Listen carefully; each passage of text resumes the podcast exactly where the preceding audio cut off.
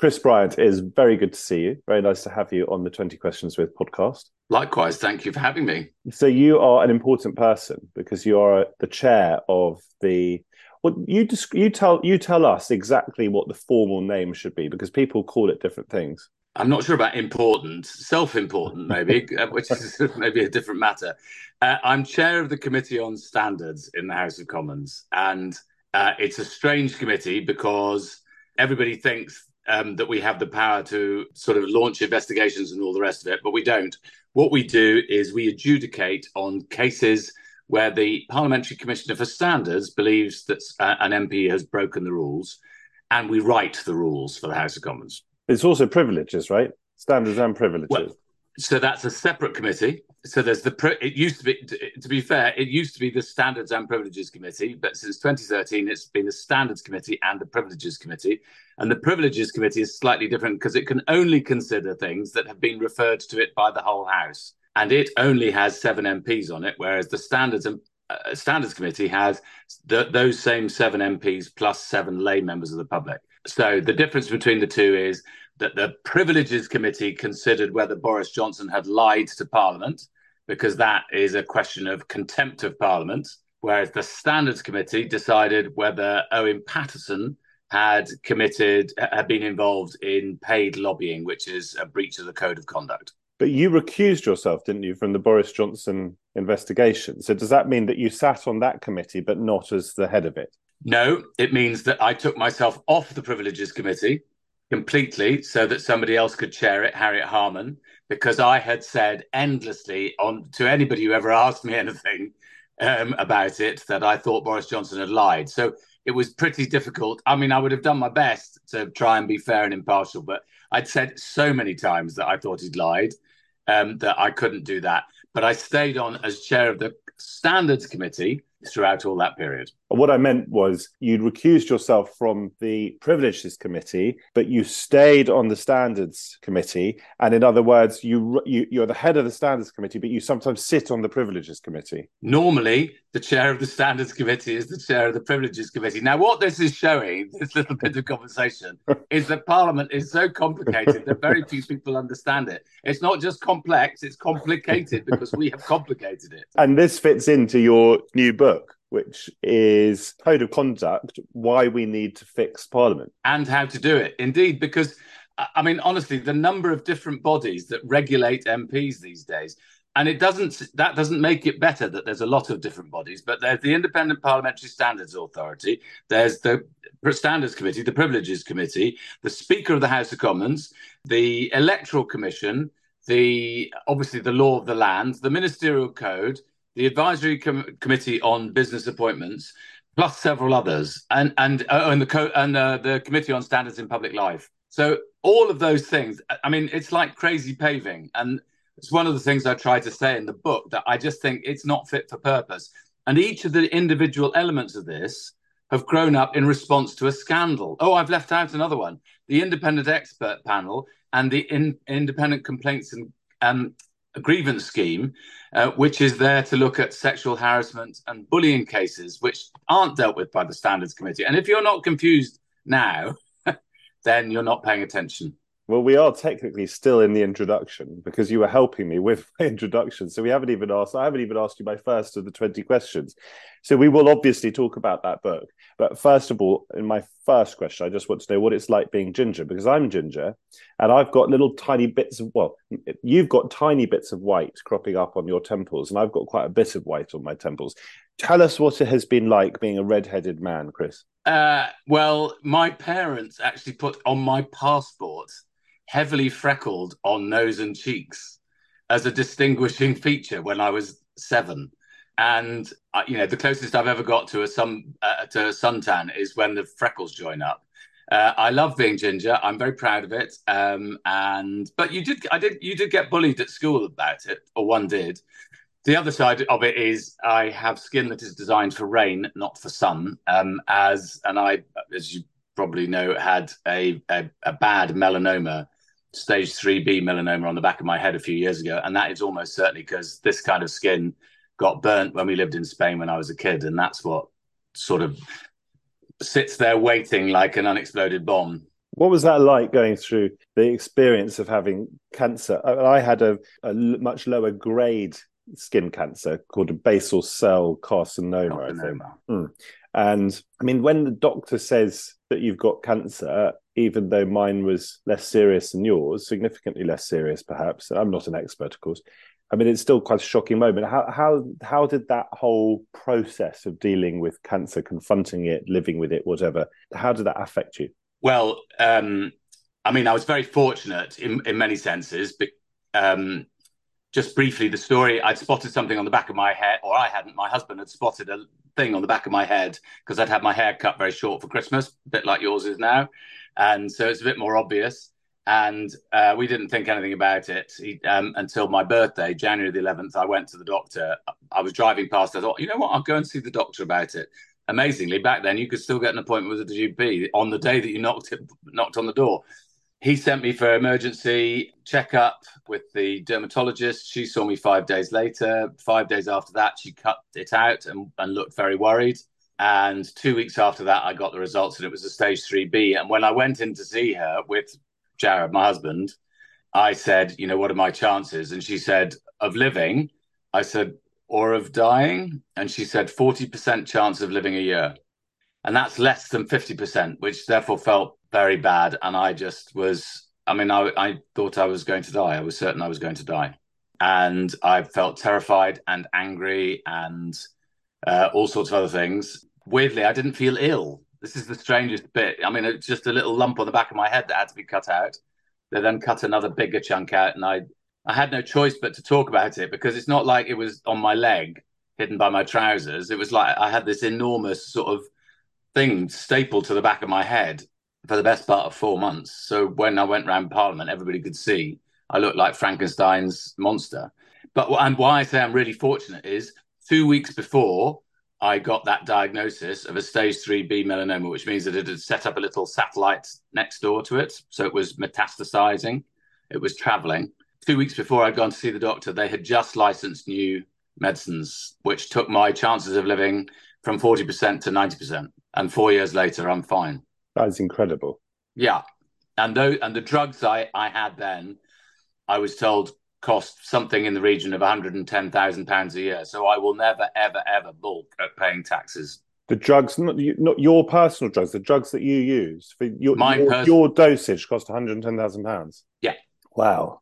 So that is quite. An, sometimes I wonder about the NHS whether we shouldn't just tell people what it would have cost if you'd had to pay it, because then sometimes I think we undervalue the NHS. That's my point, I suppose tell us the difference between growing up as a boy who was gay and being a young adult as a, a, gay man at times which were very very different from those of today and now being married to your husband. Like as a gay man how enormous is that shift? And obviously there's still work to be done and obviously homophobia still exists in our society but how big a change has that been through your eyes? Well when i was born it was a criminal offence homosexuality and all through my time at university, it was a criminal offence because the age of consent was 21. So sometimes people ask me whether I've ever broken the law, and I say, yeah, once or twice, maybe, um, or a bit more. Um, but uh, it took me quite a long time to work out that I was gay. It wasn't really till I was about 24 that I'd kind of sussed it all. And I don't know whether that was religion or the fact that I liked girls uh, or just me persuading myself. I didn't particularly feel guilty about it, but it, it, it's just it took me quite a long time to sort it out until I was 24. But then the the working assumption was always then that you would be lonely if you were gay, in old age in particular. And and I remember my mother. Well, my mother when I told her she was coming to stay with me, she said she should always have known because I walk so funny. I don't know what that meant, but anyway, when I tell other people, they all laugh because they say, "Oh yeah, you do walk a bit funny," um, but I don't think that's anything to do with my sexuality. And you know, in the time that I, I, I mean, attitudes in Parliament have completely changed as well. I remember one of the doorkeepers in Parliament calling me a puff when I first arrived. Now, if if they did that today, they would be out on their ear, you know, and they wouldn't anyway. But so, so the, the world has changed enormously, and thank goodness. I do worry, though. I feel more anxious and nervous about where the, all of this is going than I did three or four years ago. I don't think Rishi Sunak would have voted for gay marriage or even you know civil partnerships. He's not here to rebut that, but I'll try and get him on the podcast, Chris. you mentioned religion, and you were actually, I mean, not everyone will know this. In fact, I didn't know this until I started researching for this interview, but you were a priest. Uh, yeah, well, theoretically, I am a priest forever after the order of Melchizedek. That's what they say in the service. Uh, yes, I was ordained uh, deacon uh, uh, on the 14th of December 1986, and then priest on the 6th of December 1987 in the Church of England. Uh, and I've served as curate at All Saints High Wycombe and then as youth chaplain for the Diocese of Peterborough for the best part of five and a half years, something like that. Why did you stop that? I mean, I, I, I take your point about being a priest forever, but why, why did you swap being a priest for being a politician? Well, it didn't quite work as immediately at that. I mean, what happened? What I, mean, why did I become a priest at all? Um, a because uh, my my childhood, my family life was pretty miserable in my teenage years. Mum was alcoholic, and that eventually killed her. Mum and dad split up. It was all quite difficult, traumatic, and and, and horrible for them, and, and not much fun for me and my brother. But uh, the people who helped me and supported me during that time were all involved in the church. They were Christian, and and maybe a bit of a lack of my father made me want to be a father to others. But I also wanted to change the world. I was always quite passionate about how things should be and what was right and what was wrong. That's not to say that I'm a particularly good person. It's just that I was I, I, that sense of fairness, I think, is is really quite strong in me. Um, but then the Church of England, I, I worked out round about. I was ordained when I was 24. I worked out that I was gay when I was 24, and then previously the church had always been don't ask, don't tell, and now it was oh no, everybody wants to know everything about everybody. Oh, and by the way, we don't like the gays. So then I thought, well, I could stay in the church, but I don't want to end up being a bitter, twisted old man who's not been able to have a partner only staying on in the job because it, I'm in a tied cottage, and um, so I, it, it's more honest to go off and do something else. But and and my hope was to become an MP by the age of forty. I left by the I left when I was twenty nine, and I became an MP when I was thirty nine. And you've been an MP for over 20 years now. Something else that people might not know about you is that you were a Conservative, weren't you, at university, at Oxford? Yeah, I, I mean, um, I think my my dad is certainly on the right. I mean, I think that's partly why we went to live in Spain under Franco. Not many British people did. And, you know, I went to a public school and everybody there was a conservative. Uh, William Hague tells everybody that I wore a cravat at Oxford. I'm not sure that this is true, um, but it, it, um, I might have worn one once. But I, I, I, and I wore a jacket and a tie most of the time. So I was quite a conservative with a small c person. And um, and there and, and I had a friend at one college who wanted to stand who wanted to beat William Hague, who was from the right of the Conservative Party, for the chairmanship of the Oxford University Conservative Association. So I took part in his campaign. We beat William Hague, and and then I kind of thought I'm not really a conservative. I don't I, I don't subscribe to their big policies. And by the time I left Oxford, I was well on the way to joining the Labour Party. Were you expected to get into Oxford? I don't think so. Uh, well, it was odd because um, in those days, most people applied for Oxford, uh, what was called seventh term. So you, uh, once you'd finished your A levels, you did an extra term studying for Oxbridge, and then you went the following year. Now I couldn't afford to do that because of the family situation, which was such a mess. So I did what was called fourth term Oxbridge, which was very unusual and and I uh, I did I expect to get in? I don't think so. My mum had a degree. She studied art at the Glasgow School of Art, but and, and her mother was a GP. But other than that, nobody else in the family had been to university. I was asked on television a couple of days ago whether I could name three policies under Keir Starmer's leadership of the Labour Party that would that I that would make me want to vote Labour at the next election. And if you go into delve into social media, if you if you spend time on Twitter, a lot of the people sort of I suppose who would identify themselves as on the left in some form spend a lot of their time criticizing the conservatives, holding the government to account. What does it mean to be a Labour MP today? What what what are the positive reasons to vote for your party at the next general election? So let me do I will answer directly, but just one stage before that, which I think is important Keir Starmer set himself three tasks. First of all, detoxify the Labour Party. Secondly, prosecute the case against the Conservative government. And thirdly, then offer nuggets of hope for how we could be a better government. Um, so we have definitely done a lot of the first. We've done a lot of the second, and we're just in the foothills of doing the third. I will be my argument. So for me, I think one of the key things is, and this is one of the things I say in my book endlessly, and I hope my book will contribute towards this process. We need to change the way we do Parliament. I mean, lots of different elements. We need to way, tackle the issue of lying in Parliament. We've got to do uh, stuff about who gets to decide who gets into Parliament, such as in the House of Lords. We've got to do reform of the whole system um, so that people can have trust in it. And I believe that Keir will. We haven't formally laid out what we're going to do, but my book might be helpful in that manifesto for changing the way we do politics. Secondly, I think uh, Keir, Keir was the first person to bang on about inflation in the UK and the problem that it was for people. When Boris Johnson was casually saying, I don't, don't really care, um, yeah, everybody's getting far too overexcited about in, uh, inflation. And I think that Keir has a much better understanding of how ordinary people's lives work. The difficult bit now, when we're still probably 18 months away from a general election, is how do you write the you know on a piece of paper what what what you would do financially in taxation and all the rest of and spending and all the rest of it when you don't know what the figures are going to be like. Um, and then the third thing for me is about um, the NHS. I, I, I, there's a sharp divide, I think, between the two parties, and it's not, funnily enough, about whether you should use the private sector at all. My view is you should be completely and utterly pragmatic. You should use all the capacity there is available in the UK to get all those get all those operations that have been waiting for two years done. I think the divide is about whether you really believe in its long term existence, and the Labour Party does, and I don't think the Conservatives do really. Do you find Keir Starmer an inspiring leader? Yes, I do. I, I, I didn't. He wasn't my first choice. I wanted Jess Phillips, but uh, that didn't. That was that was not to be. That didn't really happen. And but honestly, you know, people say, well, nobody was ever inspired by Clement Attlee. You know, everybody used to do jokes about him having no personality and his speeches being boring and all the rest of it. But many most people reckon he was one of the best prime ministers we've ever had. And I kind of think Keir's in maybe in that kind of category.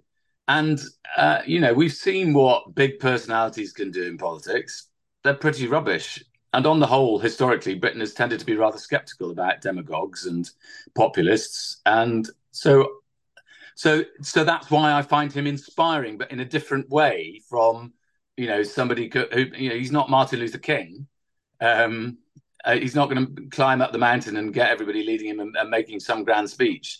But I would be skeptical of that kind of leadership in this kind of moment anyway. Explain to me this the difference between politicians lying and politicians being evasive in the way that they answer a question. So there's an extent to which our party political system relies on toeing the party line. And so if you're given an awkward question and you don't want to lie about it, a politician might try and dissemble or deflect or somehow get round answering it in the most straightforward way. Is there, in your mind, a difference between straightforwardly lying and doing something like what I've just described? There's a whole chapter in the book about this, about this whole thing. So I'll try to condense my what, what I think about it. I mean, look, there, there are blatant lies sometimes, flat out lies, deliberate lies, attempts to deceive uh, so as to protect you know to protect your own skin. We all know that that is the most culpable of all. Sometimes then there are lies to protect other people. So the classic instance is somebody's. I said I remember asking a friend, "Could you? Is it ever right to lie?" And he said, "Is Anne Frank in the attic?"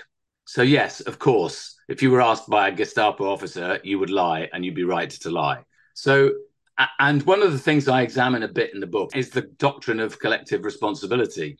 Difficult to get round uh, because you don't want a government to be a complete and utter mess with everybody saying different things, you know, every day.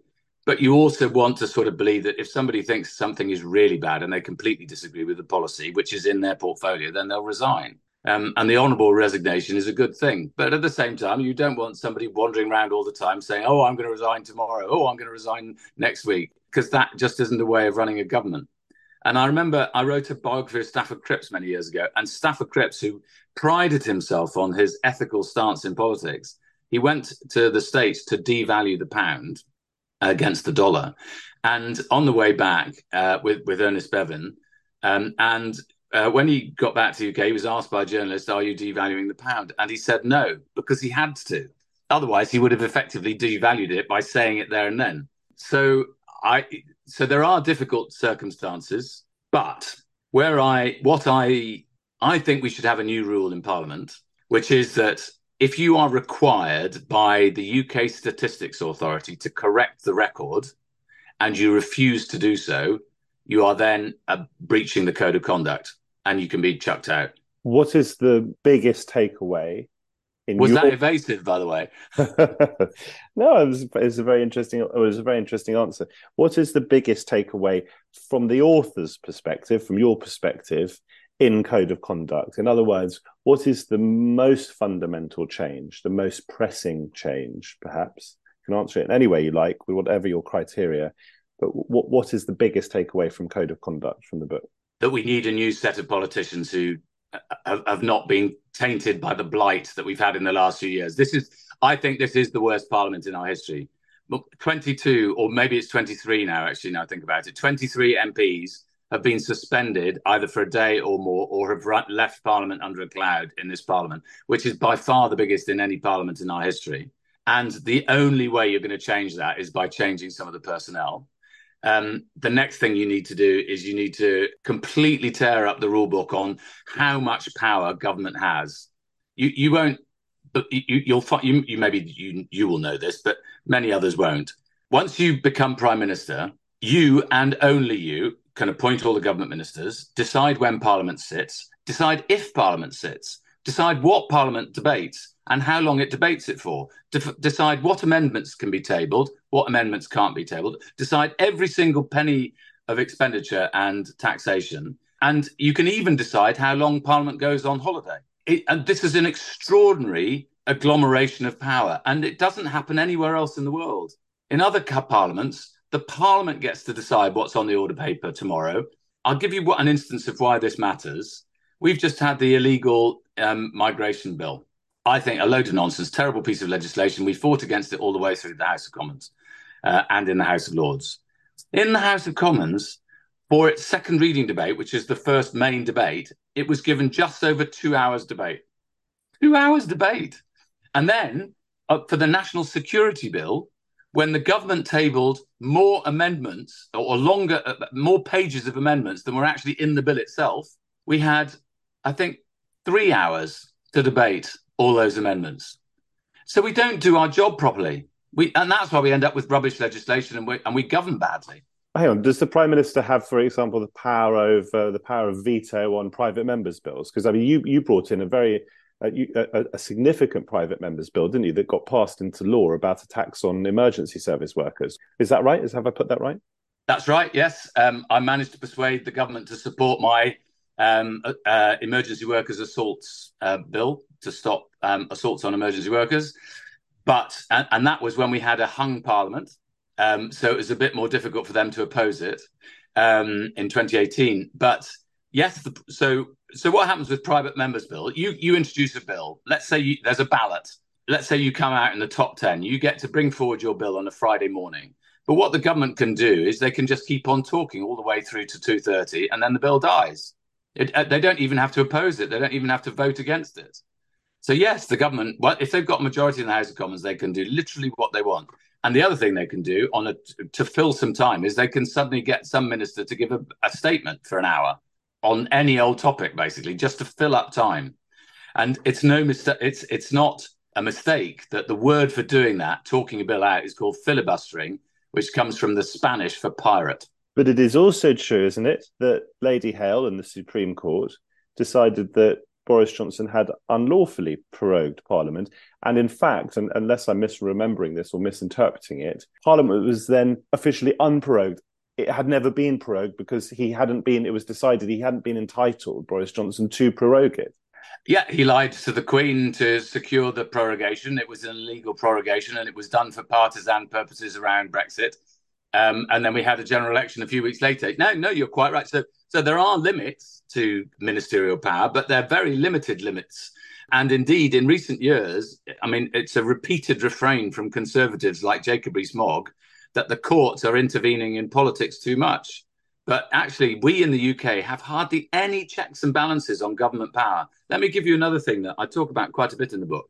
Um, they've invented all these new discretionary funds, like the Towns Fund and the Levelling Up Fund, and so on. You only get any money for and out of any of these funds if the local MP backs it, and it's a competition between lots of different um, local authorities that are bidding for this amount of money.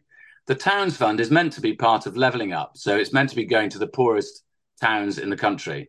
But even the, the cross party committee in the House that's looked at this said it doesn't do that at all because some of the some of the wealthiest towns in the country have received money from it. And that's because it's a discretionary fund. I think it's completely corrupt. I should say that if Boris Johnson were here today and part of this podcast, he would say that he did not lie to the Queen. Would he? Would he even bother now? I don't know. well, he'd also say he didn't lie to Parliament, but Parliament found by a very substantial majority, I think it's 254 to 7 that he had. So, Chris, which do you think is or find in your experience to be the most important part of your job as an MP? Is it the work you do with and for your constituents?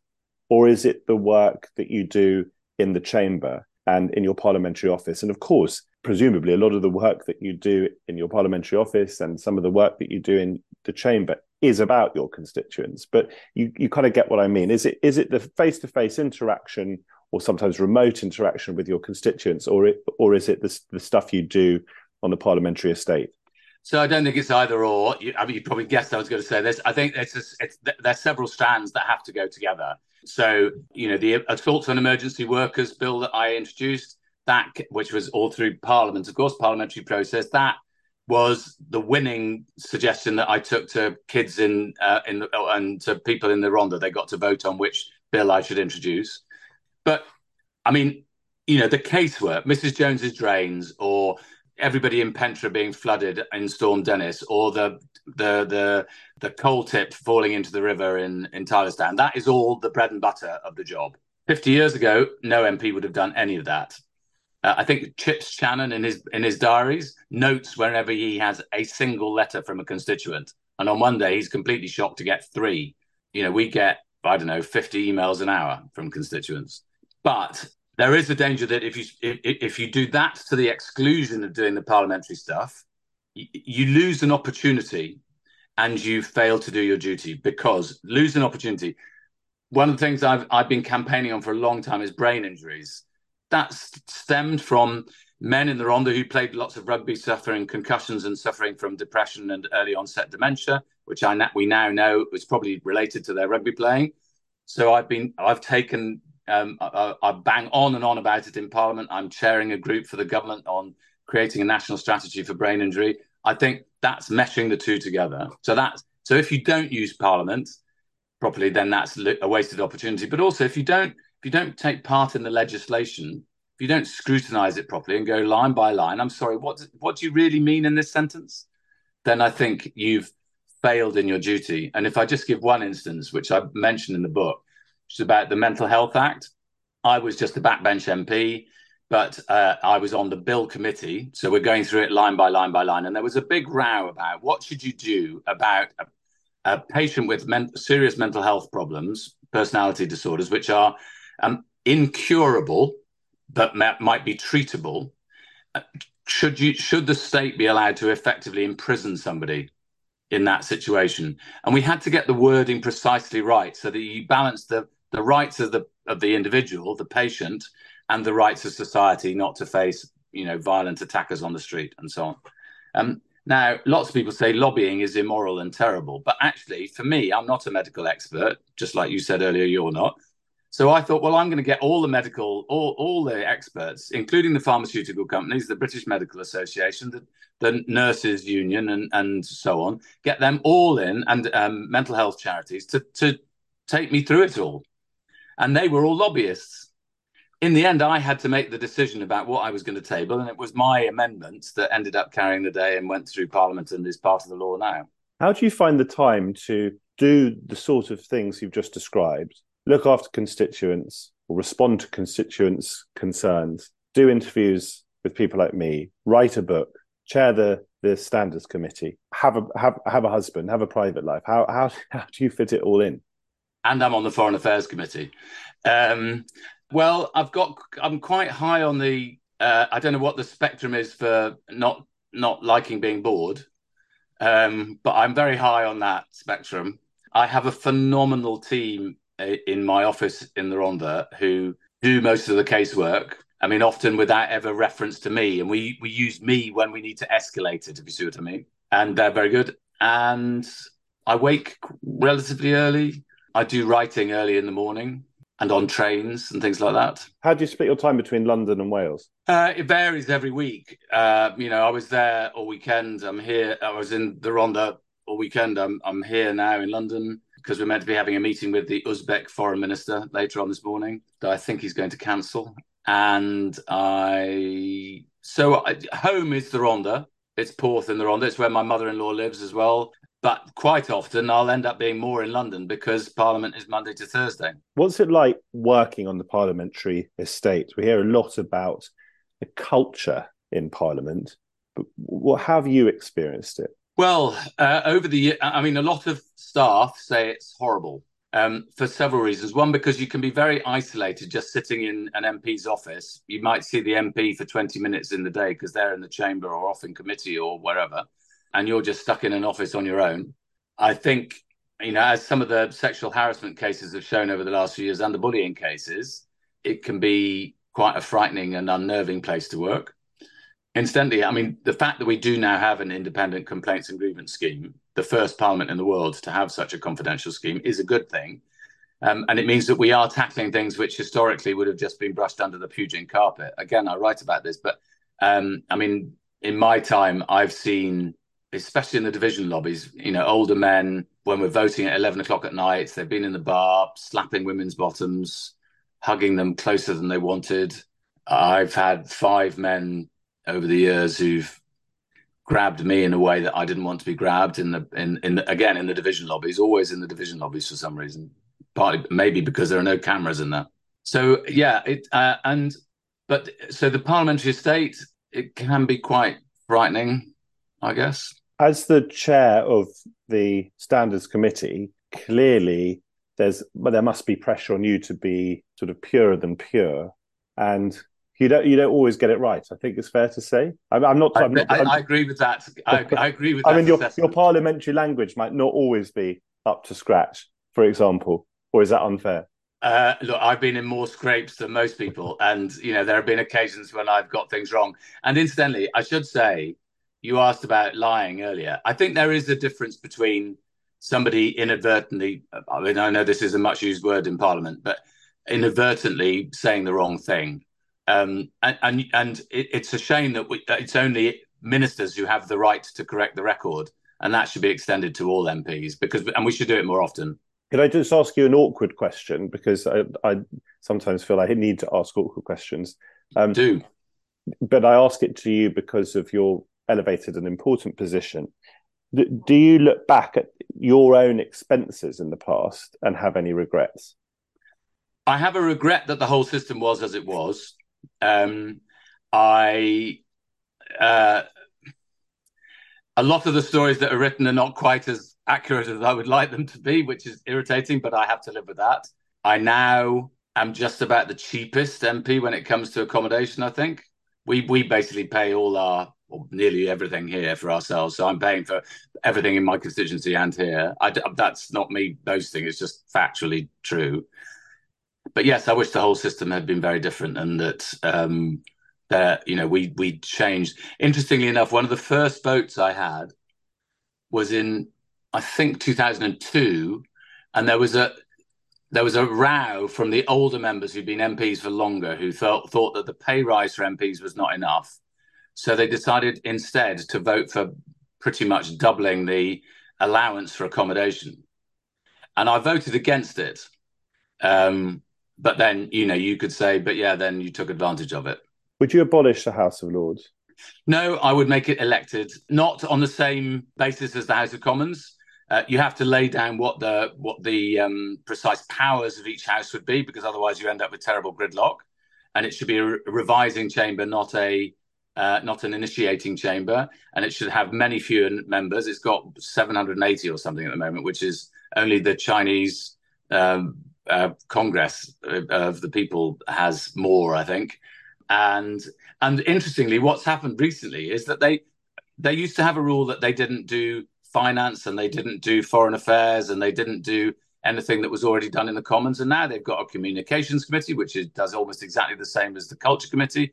They've got a treasury committee, which looks at financial issues. They've got a, uh, a foreign affairs and defence committee. So they are just mirroring the Commons now, and that's a nonsense. So yes, I would elect it uh, by thirds, and I'd have 180 members or 250 members or something like that. Final question: When you're not working and you're still not wanting to be bored, what do you do? What excites you? How do you get your fun? What are your passions? What are your interests? Uh, I swim uh, pretty much every Friday evening in the Rhondda. Um, I go to the gym. I run.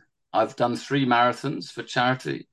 I love reading novels. I go to the movies quite a bit. We went to Barbie on Saturday, but we haven't been to um, the nuclear war one, Oppenheimer, and and go to the theatre quite a lot. When I was young, I was in the National Youth Theatre, so I I love the theatre. I like seeing live performance. There's nothing quite as thrilling as um, those kind of magic moments. Do you still say your prayers? Um, well, I don't say, uh, "Dear God, make sure that Vox don't win in the Spanish elections," or "Please, you know, make sure the Ukrainians um, are safe tonight." I don't. That's not the kind. That's not the kind of prayer I ever made because I never believed in that kind of interventionist God because that seems like a cruelty. Um, but I do do the "make me a better person" kind of prayer because, as I've said in many, many interviews, I'm not a particularly good person, and I find it ironic that I'm chair of the committee on standards. Um, so, but you do care. Also, you, you do care passionately about standards, don't you? I do, and and I and I care when I I've managed to mess it up as well, and that really winds me. And then I have days of guilt when I don't sleep very well and all the rest, and I think, oh dear, how am I going to put that right? And especially because if you're chair of the committee on standards, you kind of feel like there's a kind of target on your forehead um, for every journalist in the land. Um, and uh, you know, I mean, it's true. I, have I've I've had to correct the record. I've had to apologise to the House. I've had to do pretty much everything. And maybe, I mean, there have been lots of stories in the media this year where basically it's felt as if people have been on trial for their lives in the court of public opinion, which is in permanent session and has no rules of evidence. And so I also want what we do in, in Parliament to be fair in the way it treats MPs. And and I'd say about the book that if somebody's going to read it thinking, oh, this is just going to be a list of how terrible and they're all wasters and losers and corrupt and dodgy and perverts and all the rest of it, it doesn't say that. In fact, I look around the chamber half the time and I see people who've done amazing things from different political parties. You know, Andrea Leadsom, I disagree with on nearly everything, but she's done lots of good work on early years. Diana Johnson, all the stuff on infected blood. You know, you, I could just go around a chamber and there's dozens of people who've done amazing things. So I want, and I one of the things that I'm very keen on when I was preparing to be a priest. You know, once I'd been ordained, I was doing my first, I was preparing my first couple for marriage, and I was a young gay man just getting in touch with his sexuality, not very good on commitment. And there I was going to explain how to have a happy marriage you know, a couple who I was going to marry in church on the Saturday afternoon. And I said to the my boss, um, Michael Roberts, the vicar, I said, "What can I say to them uh, about you know being parents, for instance?" And he said, "Well, the most important thing is don't load them up with guilt. Don't tell them that they've got to be good parents. Tell them they've got to be good enough. They might just manage that." And that's kind of the whole my what I think about Parliament and standards I don't want people to be perfect. That's nonsense. We've all got feet of clay. Um, but I do want us to be good enough. And that's not preachy. It's just, I say that to myself as well. We just want to be good enough. Chris Bryant, thank you so much for answering my 20 questions. I hadn't realised we'd done 20. No, we have. Well, we've done, I think we had a bonus one or two as well. All right.